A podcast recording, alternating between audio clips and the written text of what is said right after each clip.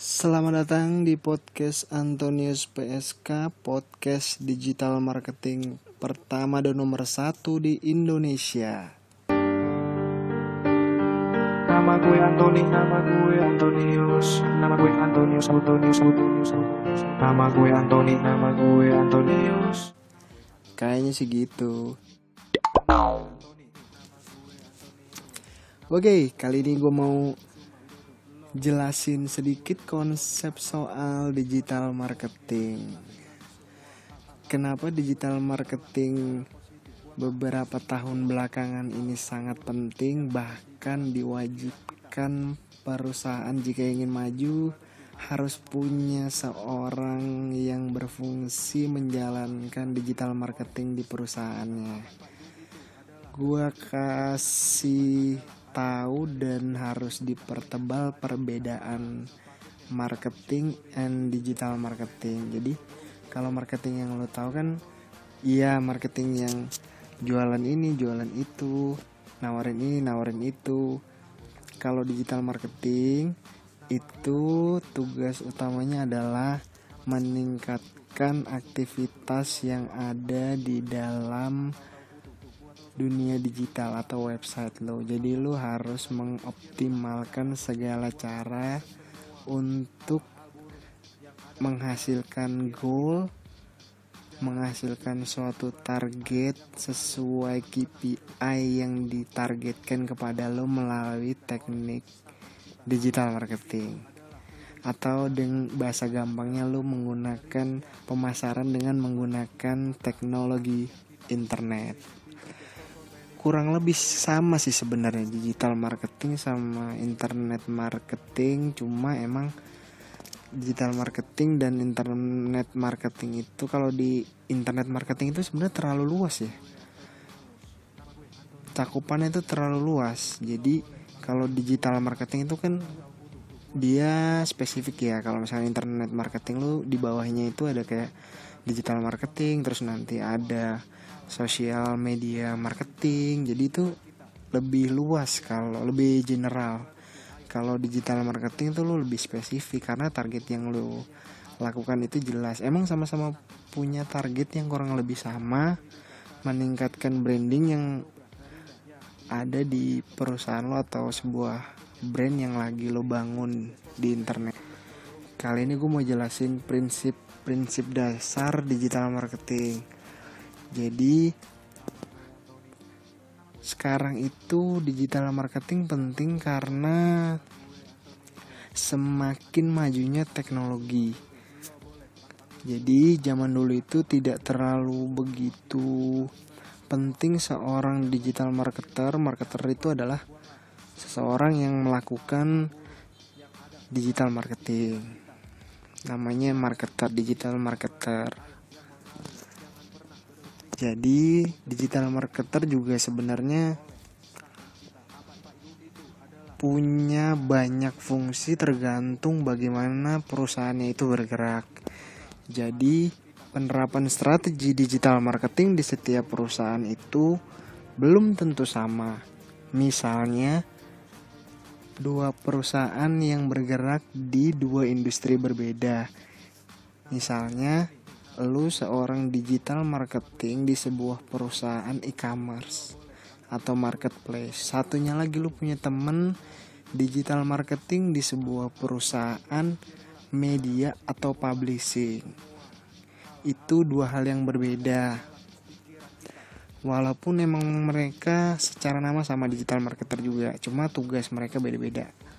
Nanti gue akan menjelaskan secara detail perbedaan digital marketing yang dilakukan di perusahaan e-commerce dan juga digital marketer yang dilakukan di perusahaan publishing atau publisher atau media online. Digital marketing di e-commerce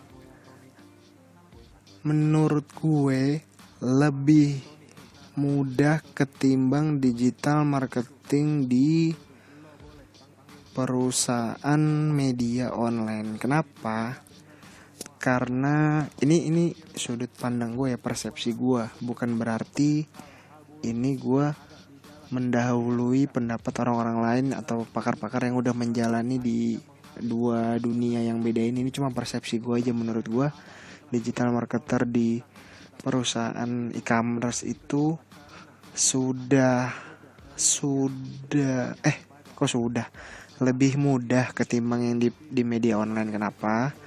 Karena notabene konten yang diberikan di perusahaan e-commerce itu sangat banyak. Karena kan dia menyediakan berbagai macam barang katalog dan sebagainya. Jadi jumlah halaman mereka lebih banyak. Jadi kalau digital marketing itu semakin banyak jumlah page yang lu milikin, jumlah halaman yang lu punya, itu akan kemungkinan tampil di mesin pencari itu lebih besar ketimbang yang jumlahnya sedikit. Karena kan seperti yang lo tahu perusahaan e-commerce itu mereka kan kerjasama juga sama penjual.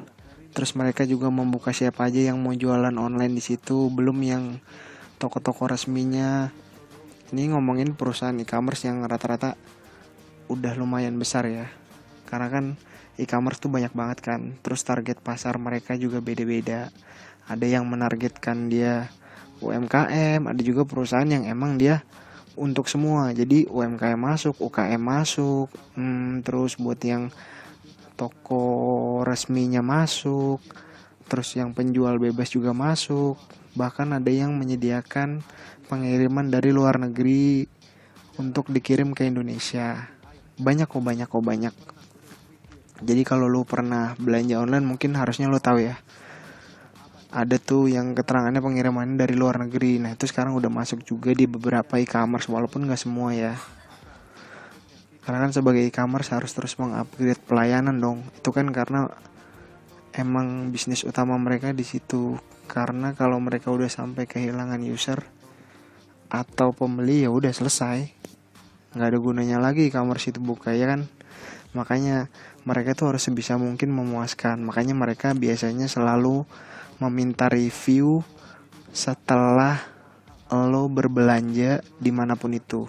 Entah review itu dalam bentuk komentar atau dalam bentuk rating atau emot atau bintang lah biasanya itu untuk menandakan bahwa mana penjual yang qualified, mana barang yang bagus, mana barang yang benar sehingga mereka bisa evaluasi. Begitupun e-commerce yang menyediakan layanan live chat eh, uh, 24 jam atau via email. Walaupun memang nggak semua menyediakan fitur live chat tersebut atau call center, tapi biasanya sih kalau yang udah lumayan besar e-commerce pasti mereka punya layanan live chat. Ya ke, walaupun emang mereka biasanya tuh live chatnya masih pakai vendor dari luar cuma mereka orang-orang user kan ngertinya itu yaitu orang dari perusahaan e-commerce tersebut pokoknya yang melayani. Jadi kalau dia bagus ya bagus. Kalau emang pelayanan jelek ya udah jelek kadang kan pembeli tuh kalau lagi marah atau barangnya nggak sesuai gitu biasanya kan suka mencak-mencak. Nah fitur live chat itu berguna banget. Makanya penting lah salah satu faktor gimana caranya menganalisis e-commerce itu bagus atau enggak ya dari pelayanannya tadi. Karena kan e-commerce tuh udah banyak dan mereka punya cara berbisnis yang beda-beda. Ada yang B2B ada yang B2C ada yang emang terbuka buat semua. Ada yang C2C juga customer to customer. Ya intinya mereka bikin kan buat mempermudah para pembeli untuk melakukan interaksi kan. Toh mereka juga dengan uang yang masuk, transaksi yang masuk dan besar, plus regulasi yang belum sempurna sampai saat ini, pertukaran uang yang berputar di dalamnya itu kan sangat besar banget kan. Makanya biasanya tuh tiap e-commerce punya wallet wallet sendiri. Kayak misalkan Shopee punya Shopee Pay dulu Tokopedia punya Toko Cash. Cuma sekarang udah kerjasama sama OVO jadi pakai OVO atau beberapa layanan lain yang menyediakan beberapa layanan untuk melakukan transaksi bisa bisa menggunakan fintech lain misalkan GoPay. Kayak misalkan bahkan nggak cuma e-commerce ya. Kayak industri crowdfunding juga udah mulai bisa pakai teknologi fintech itu tersebut. Kayak misalkan kita bisa kita bisa tuh bisa bayar pakai GoPay kalau dulu kan mereka cuma pakai transfer pulsa terus masukin kode terus lama-lama dia ningkat lagi bisa pakai virtual terus ningkat lagi bisa pakai GoPay. Ya intinya di kemajuan industri digital ini hal-hal seperti itu tuh sangat penting. Jadi sangat dinamis lah. Jadi udah nggak kayak perusahaan-perusahaan zaman dulu yang ya udah ngikutin zaman aja. Sekarang teknologi tuh makin maju otomatis setiap perusahaan tuh harus be cepet beradaptasi biar dia nggak ditinggal sama si user-usernya tadi. Terus balik lagi ke digital marketing yang tadi.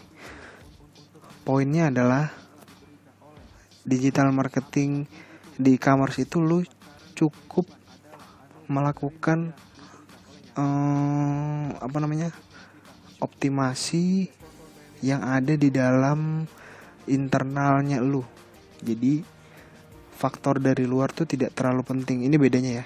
Bedanya digital marketing yang e-commerce sama yang publishing. Kalau e-commerce itu yang di internal lebih penting ketimbang yang ada di eksternal. Sebaliknya kalau yang digital marketing yang untuk publishing yang di luar lebih penting. Karena awarenessnya dari luar kan daripada yang ada di dalam. Oleh karenanya itu kenapa publishing atau media itu biasanya selalu menjadi bekerja sama sebagai as media partner. Jadi brandingnya itu dari luar. Kalau e-commerce itu brandingnya dari dalam, makanya yang lo optimasi itu yang ada di dalam tubuh tubuh brand lo itu sendiri. Misalnya entah Shopee, Tokopedia, Bukalapak itu yang lo optimalkan semua yang ada di dalam tubuh brand lo itu. Jadi lo harus optimasi. Lo harus analisa dulu nih struktur web lo terus sistem yang ada di dalam lo pembayarannya gimana reviewnya gimana user experience-nya gimana user interface-nya gimana ini buat user. Jadi lu memudahkan lu buat melakukan optimasi di digital marketing tersebut. Sedangkan sebaliknya untuk yang publishing gue nggak bilang kalau yang ada di internal itu nggak penting. Itu penting juga. Cuma lebih penting sumber lu yang dari luar itu lebih penting. Jadi sebagai lu yang kerja di digital marketing di perusahaan media atau publishing itu lu cukup membangun brand lu dengan baik. Sisanya lu tinggal menggunakan triki-triki strategi di digital marketing untuk yang media ini kalau lo belum tahu top media top publishing nomor satu di Indonesia itu adalah Tribun. Nomor satunya adalah Tribun nomor duanya Detikcom untuk e-commerce nomor satunya adalah Tokopedia Bukalapak Shopee. Jadi itu top 3 nya untuk yang publishing tadi ada Tribun, Detikcom, liputan Kompas. Dan sekitarnya kurang lebih itu. Cuma Tribun itu punya strategi yang oke okay banget sih.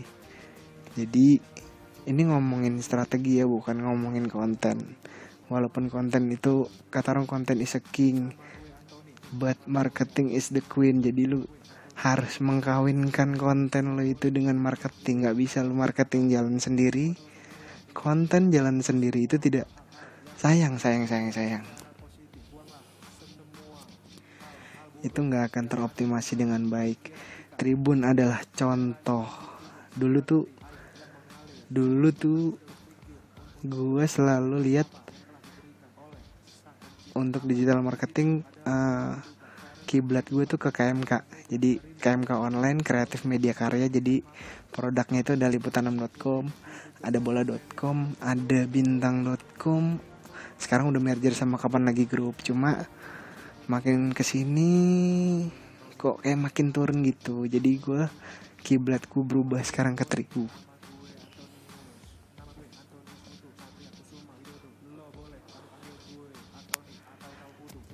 jadi kiblat gue sekarang berubah ke Tribun News, Tribun Network. Dia punya strategi yang bagus, punya trik yang bagus, cara yang bagus, cuma gue emang nggak begitu baca kontennya karena kontennya sering sering clickbait, sering nipu, terus sering beritanya berubah. Lu baca page 1, page 2 udah ke mana-mana beritanya itu udah rahasia umum sih orang-orang udah tahu. Orang-orang tuh selalu ngeluh. Ah tribun nipu, ah tribun ini, ah tribun itu. Tapi dia baca, ya sama aja dong. Otomatis kehitung kan view lu di situ. Berarti lu tahu dia nipu karena lu tahu baca dong. Nah itulah salah satu strategi. Menurut gue itu oke okay banget sih. Ini belum termasuk soal SEO nanti gue jelasin soal SEO di selanjutnya. Sementara itu dulu gue takutnya kalau terlalu lama juga ntar lu bosen. Ke depan gue pasti akan bahas-bahas lagi soal yang lebih lebih detail dan lebih dalam lagi soal digital marketing, SEO dan sekitarnya. Bye bye. Thank you. Salam. Antonius PSK podcast digital marketing nomor satu dan pertama di Indonesia